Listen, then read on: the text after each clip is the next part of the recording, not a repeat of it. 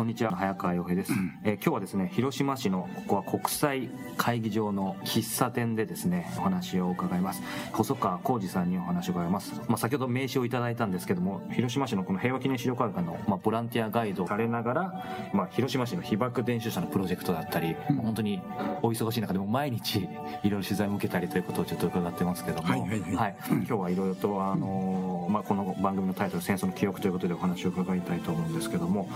最初になんですけどもこの戦争の記憶っていうことで本当にいろんなご経験ご体験されてると思うんですけど戦争の記憶ってこの言葉を聞いて細川さんが真っ先に思い出すようなそのエピソードというか、うん光景でもいいんですけども答えはないんですけども何か今一つ聞いてる方に伝えられるとしたらどんなことが記憶っていうことで出てきますかねまあ、戦争の記憶はいい記憶はないですね。もちろん、私の少年時代ははい。戦争に明け暮れておりまして、はい。私もうんある意味では軍国少年の一人であったかもしれないし、もう私の友人も心を開いて話せる友人もどんどん少なくなっていきましてですね、まあ、戦争中の記憶はあのいい記憶はほとんどないですね。あのーそれ今軍国少年っていうこともありますも、あのーすごく僕素朴な、うんあのうん。疑問なんですけど、やっぱりその時代ってテレビとか映画今年もいっぱい戦争関係やってますけど、もう本当にその、まあ、天皇陛下が、まあ、生きてる神様で、でもう天皇陛下が絶対でそのまあ戦争も国のためにっていうことは教科書とか映画とかでは見てるんですけどそのいわゆる軍国少年っていう、うん、その時の細川さんの意識というか、うん。えー、とすみません具体的に聞くと本当はなんかなんとなく違うなと思ってるけど、うん。国とかも例えば親とか環境がそうだからもう軍国少年にならざるを得なかったのかもうやっぱり当たり前にそうに育ってきたから国のためにとかそういうのが当たり前だったこと。その辺の感覚って当時どういう感じだったんですか、うん。まあしかし軍国少年とは言いながら、うん。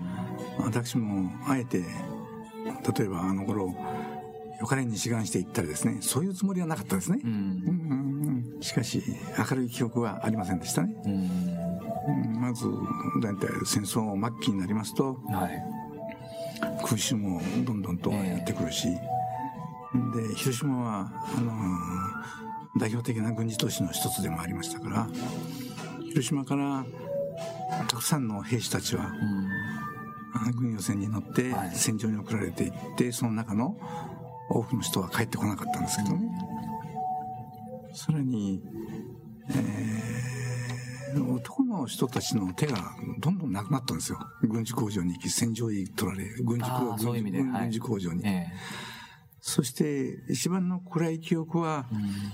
やっぱりあの学徒勤労動員ですね、学徒勤労動員。うん、これは勉強はストップですよ。うん。勉強したくてもできないんですね。ないんだから。はい。ね。えーといって食料が十分あるわけではないし、えうん。朝からもう勤労奉仕ですよね、えーみんなそうだね、日本国中1億、はい。で私もまず行った先が呉の海軍交渉ですね。当時何歳ぐらいだったんですか？工事は16歳ぐらいだったかな、うん。それで行ってですね。で特訓を受けてはい。電気小説の免除も取らされて、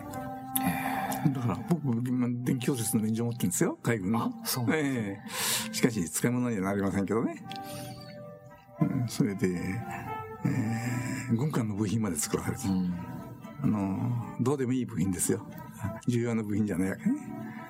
そんなもので作ってその間ですね。私は昭和20年のあ正月前後だったと思うんですけど、はい。戦艦大和が沖縄に向けて最後の出撃をするためのはい。最後の整備をするためにそこのドックに入ってきたのを私は特別な機会をありましてこれを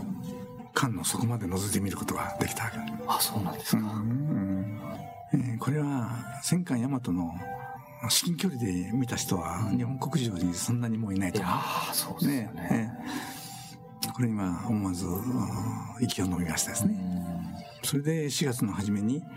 から出撃して沖縄に向けて出撃していってもう九州の外れの方ではい。アメリカの空軍の空襲を受けてはい。あえなく海底に沈んでしまったんですけどね。うん、これも強烈な体験でしたね。うん。それから今度は嫌をなしにですね、4月からは、間もなく本土決戦が始まるっていう、うん当時は非常に緊迫しておりましたですね。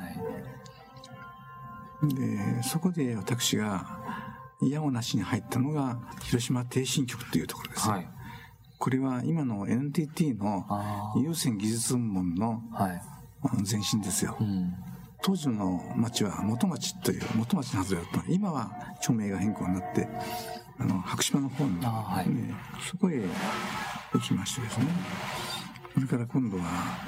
本土決戦に備えての九州が一つのアメリカ軍が上陸してくる、はい。うん地点に想定されておりましたから、これはねあの我々だけは知らなかったんだけどうん。アメリカのそのあその方面ではどうも後で知ったんだけど、はい。オリンピック作戦と言われてたね、オリンピック作戦。うん、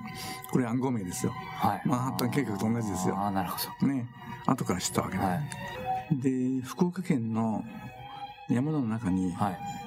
急ごしらえの洞窟の中に通信基地を作る。うん。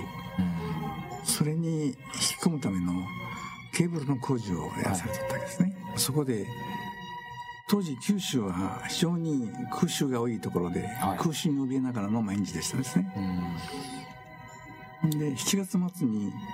疲れ果てて広島に帰ってきましたんですけども。うん。それはなんか一時的に帰ってこれるそれかそのいやいや役目を一一応そこで一応の区切りがついて帰ってきた。ねちょうど正味ですね。正味2ヶ月行ってましたですね、はい。ええそれで、えー帰ってきて帰ってきたのが7月の末ですからね。うん。わずか数日間が、うん、目の前に原爆が投下される8月6日、はい。迫っていることなんか全く知りませんよね。う、ん。うん、それで久しぶりの出勤が8月6日でした。そうだったうん。で私の妹は本当可愛い妹だったんですけどね、うん、それが8月6日朝行ってきますと言って出たっきりもう生きては帰らなかったです。今いろんな方僕も取材させていくともうそのピカッて光った瞬間にもう記憶がそのままなくなって気づいたらみたいな感じだった。ん。ですけど細川さんはどういう感じだそれはもちろん、えー私の記憶はまだありましたね。ともかくですね原爆っていうのは今仮に原爆に襲われて、うんそこは1.3キロ地点です。爆心地。であの人間もですね、はい。こんなテーブルもですね何もかもそこはあのお荷物もゴミもあの何もかも一つのゴミですよ。人間もこの机も椅子も皆ゴミです。はい。これが一色たに吹き上げられて部屋の隅まで叩きつけられる。全身打撲ですよ。うんそれで私はねつまみでだって全身打撲だけどもあの自力で歩くことできましたからね。うん。それからすぐ隣に立派な総合病院がありました。そこへ誰だってすぐ隣の付属病院ですからね。あ今もありますよ挺身病院という、あはい。あありますねはい。あのーそこの前の建物も残ってますよ。今ミュージアムになってるけどね。で、えーそこへ行って誰だって考えることがそこへ行って部屋の手当てをしてもらいたい、はい行ったところがもう市民溢れてまして。うんそこの院長先生からあのドクターもナースもはい。皆怪我しております、うん。えーそれから医療器具もうん破壊散乱して。薬品ももちろん全く病院としての機能なかったわけで私もかつて学徒動員中にはい。グラマンの攻撃を受けて恐怖の空襲体験がありましたもんですから、早く密集地帯から逃れなきゃいけないというのが本能的に働いてですね、うん密集地帯から少しでも遠ざかるためには広島はご存知のように川がたくさんありまして、はい京橋川という川があるんですけども、はい。そこまではあー、ね、4 5 0 0メートルですよ。はい。そこへ歩いて登れることにしたんですはねい、すると、うん原爆が爆発したのは、うんあの原爆ドームのほぼ真上600メートルですよね。上から下への強烈な風圧ですよね。ああはいそのために、木造住宅はぺしゃんこですよ。上から下への押しつぶされた状態。例えば、マッチ箱を手のひらで潰したような状態。中にいた人は、何が何だかわからないまま閉じ込められたままですよ。自力で這い出した人もいるかもしれないです。しかし、えーもう、逃げることもできずに、びっくりしたでしょうね。当然そのそばを僕らが歩いて逃れていく人の気配を感じますよね。そうですねだからあの、えー助けを求める声が、はい力ない声が方々から上がっていたのは覚えてますけどね。しかしね、助けるどころではなかったですね。助けようという気持ちも起こらなかった。うんどうなるかわからんが。で、どこにいるかはもうわからないしです。ああそうですよね今の地震だってですね、重機を持っても何時間もかかるからね。はいそんなところで素手で助かるわけがない。そんなことまでも考えなかったです。ともかく、そんな声を後ろの方に聞きながら、やっとその河原にたどり着いたところがですね、やっぱり建物疎開作業に従事していた中学校の1年生ですよ。これはね、はっきり覚えてますけどね、総徳中学校ですよ。総徳中学校をご存知だと思う総徳中学校はね、広島の仏教系の古い中学校ですよ。はいそこの1年生が、そこで被爆して、瀕死の少年たちが自力で逃れてきている。これは八丁堀ではい作業した。八丁堀って、ね、至近距離ですからね。そうですそこで直撃を受けて、多くはその場で即死した生徒もたくさんいる。後で分かったんですけど、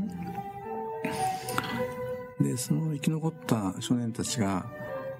えーまあ必死の思いでそこまで自力で逃れてきておった少年から水を求められた。水を、水を飲ませてくれって言うんですけども、水を与えなかったんですよ。なぜかというと、やけどのひどい人に、重症者に水を飲ましたら、すぐ死ぬから水は絶対に与えてはいけないと、厳しく教えられていたか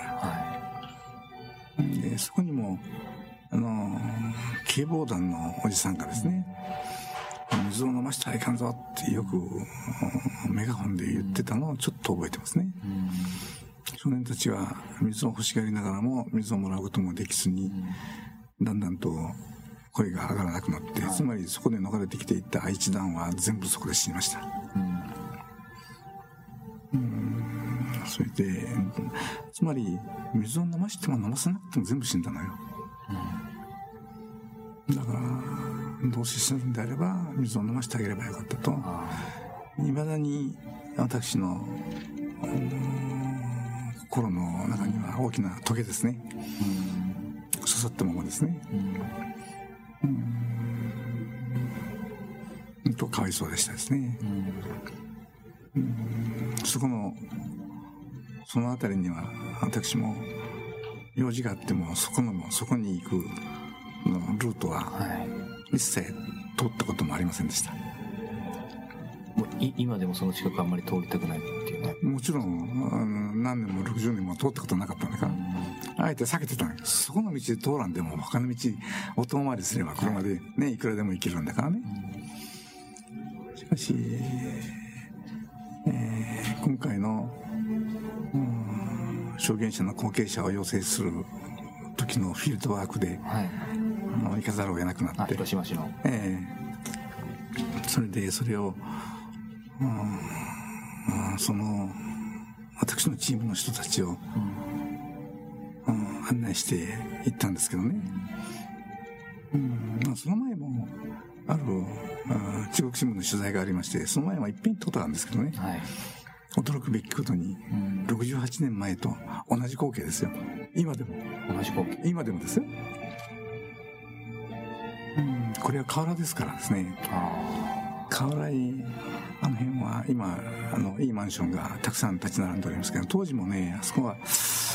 あの高級住宅地でしてですね。まあそんなところで、えーおそらくこんなに爆心地から近いところで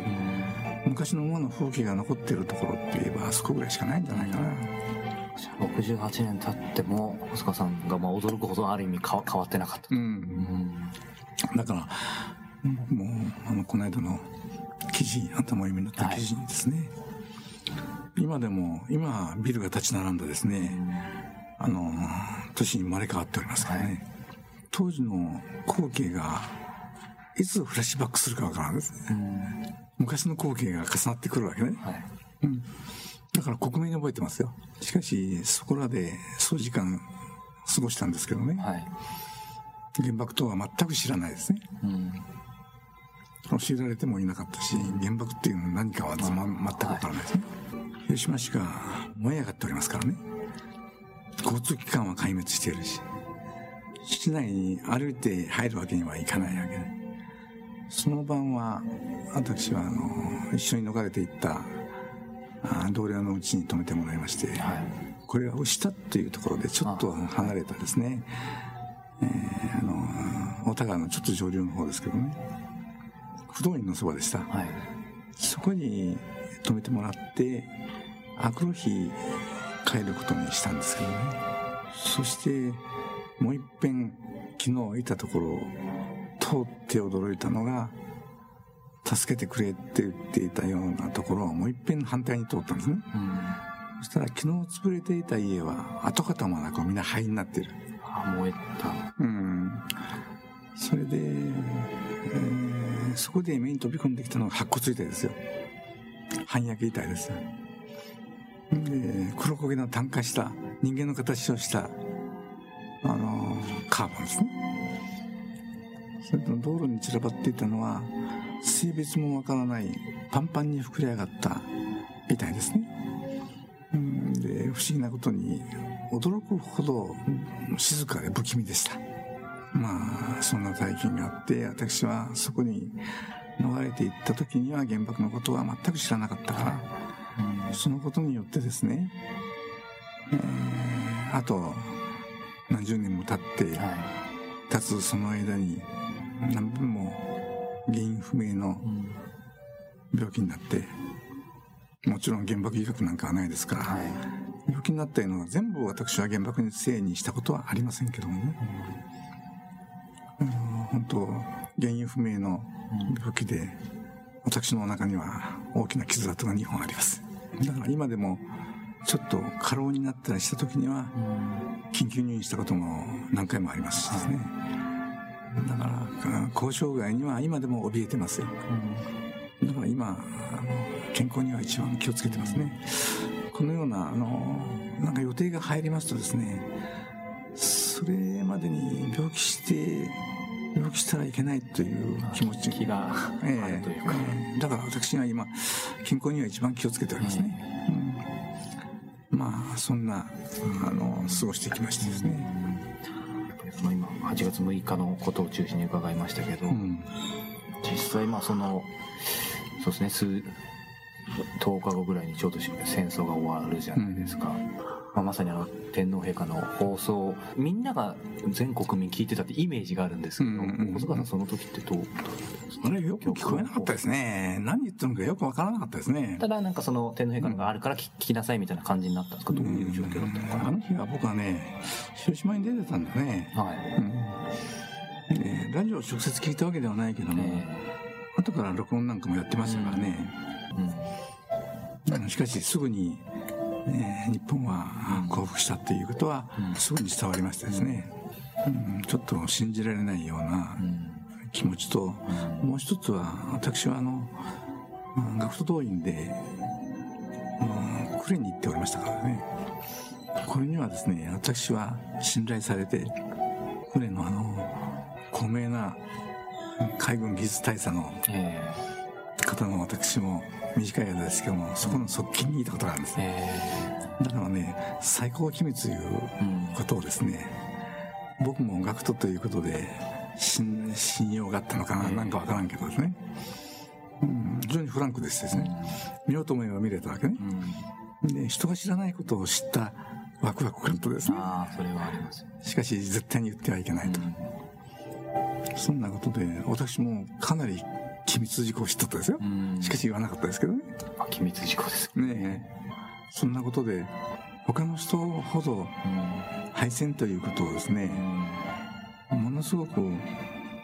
ありもしないことのように思うとは思わなかったですね。うんそれまでもいろんなことは耳に入ってきて。あそうか思ってですね。うん。でね終戦の日、えー終戦から数日間はあの生き残りの兵士たちがですね、えー一億玉砕なんて言ってましたですね。あもう終戦になった後。ね震災になった後もね。徹底抗戦と言って、で海軍の兵士があー叫んでいたのを宮島の方で叫んでいたのを私覚えてますよ。我が帝国陸海軍はというわけ。僕はしらけたその発言を聞いてましたね。うんそれには私も海軍にいたから、うん軍艦がどんどんどんどんなくなっていくわけ。船がなかったわけよだからね船がないからねはいもう陸に上がった海軍のことかと思ってうん。冷めた冷めた見方をしてましたね。はい。ああうんまさに陸海軍だな思って、そうか船がないですもんね。うん船も飛行機もなかったでしょ？うんこれには私もうん神風なんていうことは私はあんまり信じなかったですね、うん。うん。えークールな分析ができてましたね。うん。インタビュー始まる前にも少しお聞きしたことと重なるかもしれないんですけどやっぱり、うんまあ、この戦争体験を語ることってもうこれだけ細川さんにもう多分ずっと話してこられてもやっぱりた楽しいものでは当然ちょっとないですね。思うんですけどねあのないと思うんですよ。ででもそのやっぱりその突き動かすものというか、うん、あとやっぱりどこかでそれまでは話したくなかったことを、まあ、変わったターニングポイントもあったでしょうしそしてさらにそれを実際話しながらもやっぱりいろいろな大変なこと辛いこと、うん。まあ、今もあると思うんですけど、うん。それを突き動かしてくるものっていうのは一人一人あると思うんですけど改めて細川さんにとってそういうものっていうのは何なんですかね？これは自分が私には最大の悲しみである妹を失ったこと。これがやっぱり自分だったんですね。うん。だからあのそれによって私も証言者として人前で喋ることもはいしてますし、えーその前にボランティアとしても大感謝の方にですね広島のことを説明する立場にもありましてですね、えーみんなマニュアルを一生懸命勉強してましたけどね。うん。あ僕はマニュアルなんかほとんど読んでませんからね。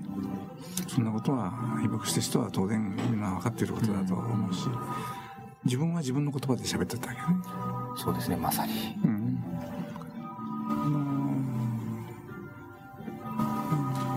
だからあのコピーをうん喋ったところで人は聞いてくれないだろうというのもそれもあるわけですよね。勉強したことをですねただあの勉強して学問でもないけど、えー学問という言葉よりはい、あの知識としてですねうん。勉強したことをそれに書いてあるマニュアルで書いてあることを喋ったとしてもですね人が本気に聞いてくれるだろうかとだから喋るんだなしに僕は語りかけを僕は言ってるわけですね。だから私のあのチームに私の話を聞いてこれを伝承していきたいという方が私のチームに入ってきておりますけどもこれには一番重視しているのはあのスピリッツということをうんあの理解してはい。そういうつもりで。だから私のチームにいる人はですねあの素晴らしい人がいますよ、うん。うん、あ素晴らしい人がいましてですね、えーだから私もその教材ではないですけどもまず一番先に行ったのが私が被爆した位置にあのみんなお連れしました。今の今の中国郵政局ができている、あの、えー広大な敷地の中ですよ。そこには私があ血まみれの手で、えー伝えながら降りた。石造りの立派な階段が階段の一部がモニュメントとしてそこに屋外にあるんですよ。そこで僕が言ったことを皆あ録画録音されておりますが後で改めて見たら僕はこんなこと言ってたんだなと思ってね、うん、この階段をあの伝って降りたんだと。この手すりにはたくさんのあの血の跡がついてたとね。血だらけの手でしかしその後もしばらくついてたけど、はい、もう今はないけどもちろんねその建物立派な建物だからですね戦後もだいぶ長いこと使いましたよ。大修理してそのぐらい立派な建物だった。わけだから私のチームに入った人にはスピリッツを重視するからまずそこに、えー、お連れして、はい、そこでリッチでその階段もところで私が説明したり、まあ、私が今さっき言った金星川の河原まで逃れていったそこを、うん、話しながら歩いてたどって数分ですからね、そこに行ったところが私が68年前に逃れていった風景そのままだったわけ、こんなことも僕は喋ってるわけね、さらにえー、私のチームの方にはそれを重視するので、えー、もちろんビデオを見せたりですね、はい、話にも出してるんですよ、うん、まず私は父と暮らせば井上久志さんの、うん、映画と舞台のビデオを見せました、あれは私もねいいやつをね録画してるのがねテープですけどね、うん、あったのよ、スマケイトですね、はい、梅沢雅代さんだったかな。これはもうないですけどね。このテープも持ってるわけだね。これは名演ですよ。これを見せてやったのに、これはつまり、父と暮らせばいいのは、学校のスピリッツを理解してもらうためには、実に立派な教材になる。それで、これ、トラウマももちろんあります。えー、これの、この主人公が、三つ江という女性ですよね。で、広島弁でいうおとったんで、お父さんですね。おとったんは亡くなって幽霊として出てきてるわけね。この三重の劇中で、劇中の三重の行った学校が、私の妹が行った学校なんや。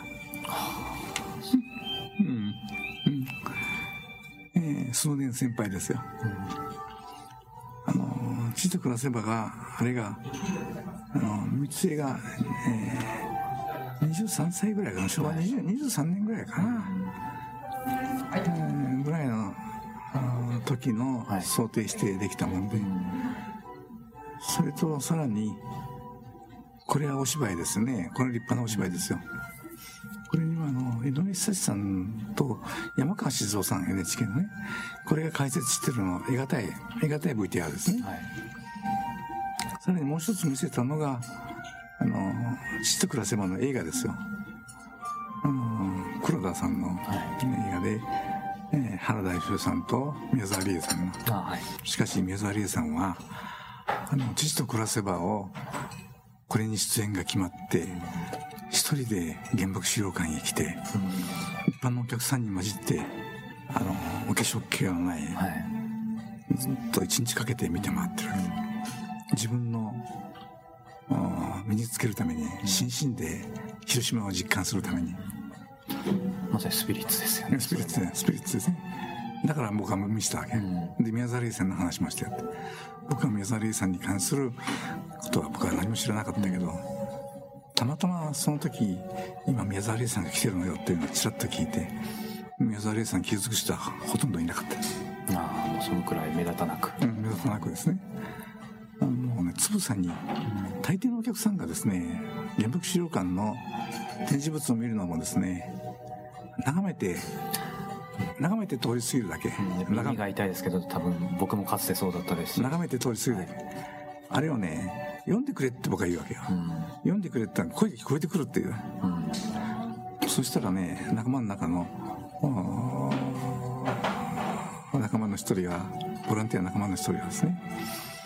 キャプション書いてあるのをうん、キャプションじゃないんだというわけよね。うん、いろんなものが見えてくる。遺品なんかにしても、うん、エノラゲーの乗組員が使ってた双眼鏡も陳列してありますけどね。これも眺めて通り過ぎてるだけ、多くのことがわかるわけ、双眼鏡は顔のケースも一緒に入ってるわけ、あれを見たらあの頃はマジックがなかったけども、あの黒い文字でですね持ち主が書いてあるわけよ、えー、1945年8月6日広島、持ち主が CAPT キャプテンロバート・ A・ ルイスと書いてある。ロバート・ A・ ルイスとは一体何者であったのかと。そこまで疑問を持ってから見てくれたらすぐ分かるわけこれ副操縦士なのね、副操縦士って言っても言えば機種の一番右側におるのが副操縦士。今の旅客機でも同じですよ、はい。えー、これで広島の山上を覗いてみとって見えるわけはないだけどね。でいろんなものが見えてくるわけね。広島の原爆を投下したのは相生橋を標的にしたいのはご存知ですよね、はい、実にね腕前が良かったわけ、うん、腕前が良くてこれはねこの爆撃手はフィルビーという爆撃手。フィルビーは腕前がいいからピンポイントで命中してるわけ、相生橋を狙って300メートル離れたところで炸裂してますけどね、原爆の場合は300メートルなんかピンポイントですよ。うん、長崎は1.3キロも離れたところで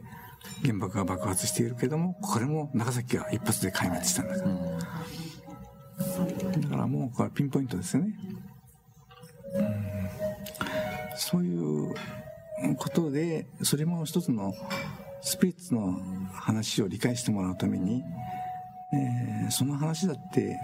例に出して言うこともありますね、相手によっては、はい、だから私は今やってるのが私にのしかかって生きているのが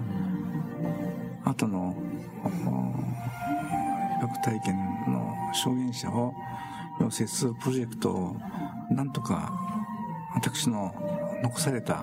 時間の中で、なんとか残せることができたらなと、それが一番の願いですね。それもさっきおっしゃってたようにそのコピーとか記録としてじゃなくて、うん、そのスピリッツ記録を持ってってことですよね。うん、まあ、震災が一昨年ですか、うん、あって、まあ、僕も恥ずかしながら、まあ、日本国民の若い人も含めて多くでしょうけどあれほど原発があんなにあったってことも全く正直知らなくて、ほとんどの県にあるじゃないですか。まあ、そういうこともあってあの時は、まあ、これもいろんな意見あるでしょうけども原発はもうゼロが当たり前だみたいな感じですけど、今またいろんな政府とかいろんな思惑で変わってきてるじゃないですか、でもその原発も含めてですけどまあ、世界でも今日本以外でも戦争なくなってない国はたくさんあるわけで改めて今もう68年ちょうど経ってまあ、広島市はずっと一貫してその、ね、原発もそうですしその戦争を恒久的にゼロってことを言ってますけど、細川さんが、今、そうは言ってもその68年見てて、うん、まあ、この今の日本の、まあ、世界の流れもありますけど、今日本はどう見てますか？日本をどう見てますかね、うん、僕もね、そんなね、うん、天下天下国家を論じるような男ではないですね。ええ、これはね、途方もない話であってですね、これはみんなね、えー、権力者なりその場その場の、うん、学者も皆グルですよ、えー、それであの方向に行ってしまってですね、うん、誰が責任を責任を取るか責任取ったところでどうにもならん、うん、ね。つまり結論から言えばあの自分で制御する力がないのを、行き過ぎたものを作ったからこうなるわけ、だからね自分で制御できないものは持つべきではないと思うねあそのまあ、原発も含めてです、ね、うん、もちろんもちろん、はい、それは人間もそうですよ。そうですよね。ね。ね人間もあフグだってそうよ、はい、ね、だから私はメルケルさんの哲学をあ私はある為政者としてのメルケルさんの哲学は、うん、あの私は尊敬に似た気持ちはありますね、うん、最後になんですけどその細川さんがまあ、これ聞いてる方戦争知らない方がもうほとんど多くでしょ。う、うん、と思うんですけどなんかその、うん、伝えたいというか、うん、残したい、まあ、メッセージで今この1時間聞いてきた中に全て込められてるんですけど、改めてあのお話しいただけたいかなというふうに思うんですけども。うん、人々はね僕は悪い人はいないと思うんだけど、うん。うん、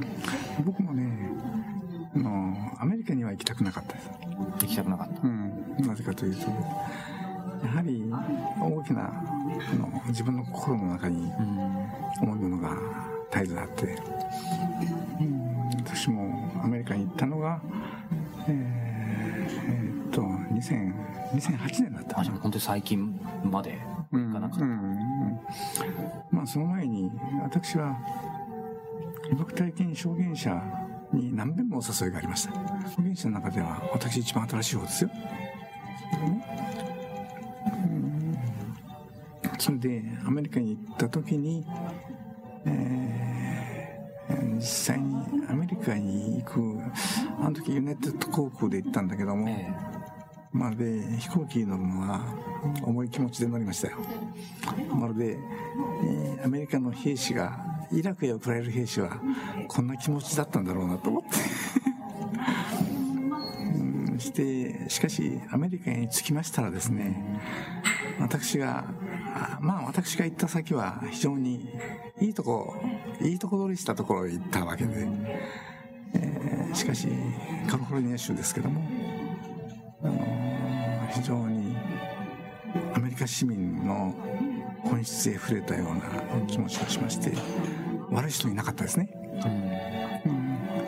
うん、で、誰と話しても非常にフレンドリーで、えー、打ち解けた話ができたし、で最後に私はあのサンフランシスコからモントレーに移っていく車の中で、えー、ふとあの、あの時はねリンカーンの大きな車だったですそれで右側の窓にはアメリカ大陸に、えー、沈んでいくサンセットを見ましたよ真っ赤な太陽が。大きな太陽が悠々と沈んでいきましたね。これがアメリカ大陸の太陽かと思って、えー、これも、うん、ドボルザークも同じような景色見たんかなと思いながらね、そしてそんな気持ちで見ていてふと今度はあの左に目を移すと左には同じようなあ天気良かったですかね、はい、同じような大きな真っ白い月がですね出てるわけよ、右を見ればサンセットこっちは月の出会あのアメリカの広大なアメリカ大陸を、あ本当。図らずも見ました、体験して。だからあのアメリカの人たちは本当この広大なところに住んでいるアメリカの人たちは一人一人はみんな明るくてフレンドリーで広い心を持った友好的なあの平和を愛する国民だということがよく分かりまして。で私はもうそれから私のアメリカ感は少し変わりましてですね。だからつまりあの一人一人がみんないいわけよ。一人一人はみんないいんだけれども組織となり国家となればとんでもないことに行く。そのためにはやはり、えー、この、さっきも僕は言ったかもしれないけども、権力者はきちんと自分のスピリットで選ぶ必要がある、えー、権力者になるとあのとんでもない方向に行って、時の大統領なんかは広島に原爆を投下した時の大統領なんかはあの人は日本人皆殺しにしてもなんともなかっただろうね。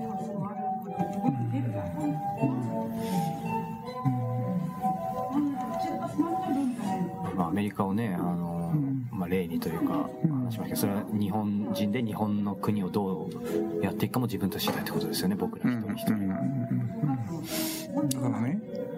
あの、特に若い人たちに、あの、もうちょっとね、選挙に行くときはね、自分のこととしてね、考えて投票せよって。まあ、行かない人は持ってのほかですけど、行くって言っても、まあ、ある意味それも、まあ、さっきの物人、うんと物事のように言っちゃってますよ。うんうんうん思いをちゃんと持っている。うん。まあ、僕、自分の反省も込めてですけど。うんうん結局その無関心が、いざ気づいたら国がもう変わっちゃってたら取り返しつかないことにってことですよね。だから、広島のことを知るには、あ広島を自分のこととして受け止めてないからよね。あれがね、うーん、広島のことがよく分かった時、つまり自分の頭の上にはい。外れ加減でもいいから、原木が落とされたらよくわかるわけ。分かった時には本人いないのよ。一言ないの。だから私がどこ行って話をするにしても、どうぞ自分のこととして受け止めてほしい。これも、この間の、あの、私の記事をお読みになったかもしれないけど、この終わりの方に、えー私もちょっと発言したのを、短くちょっと書いてくれていましたですね。戦争は、私は国家的なテロだと思うんですね。国家的なテロで、それで、うん戦争になれば、みんなが狂気、クレイジーになるわけ。クレイジーになるからこそ、何の恨みもない、自分には無関係な人を平気で、とにかく動いたものは撃てとかですね。そんな妙な哲学が生まれてくるわけ。だから、うんだから、その戦争の究極が僕は原爆だろうと思うんですね。はい。原爆は広島と長崎に落とされたけども、これは広島と長崎ではないわけ。これはもうちょっと考えてくれない。これはね、あの、不尊にも、この、人類に落としたんだろうと。で、とにかく自分のこととして受け止めてほしいという、わかりやすい言葉で僕は言うようにしたな。まあ、今後、まあ今日も貴重なお時間いただいてますけど、うんその、細川さんとしても多分変わらないかなと思うんですけど、うん、やり続けていくこと、やり続けなきゃいけないことって今ご自身の中でどういうことがありますかね？もちろん当面は、私にはもう時間がないのね。物理的に。うんこれが最後になるかもわからんしですね。わからんな。これはわからんですね。だから、えーもっと時間が欲しいということもありますし、うんなんとか私の完全な後継者は、えーできればいいんだけども、うん。それは人々それぞれの哲学もあろうしですね。で私は自分の実体験と、うん妹が亡くなったという焼き殺されたという。それから、えーなんとなく自分の小哲学が出来上がっていって、原爆資料館にでこういうボランティアをやったり、今のうん伝承者をはい。養成するプロジェクトに加わったりなんかしてる間にいろんな自分でも補足的に勉強もしなきゃいけないしそれから得られたあのえーそれから学問じゃ大げさなもんじゃない。それから得た、え考えとか知識とかそういうものを蓄積して一つの小哲学が出来上がっているのかもわからんけど当面は私は後継者を育ってほしいということですね。はい。本当それをなんとか、はい。えー私は全うしたいと当面の目標ですね。ありがとうございます。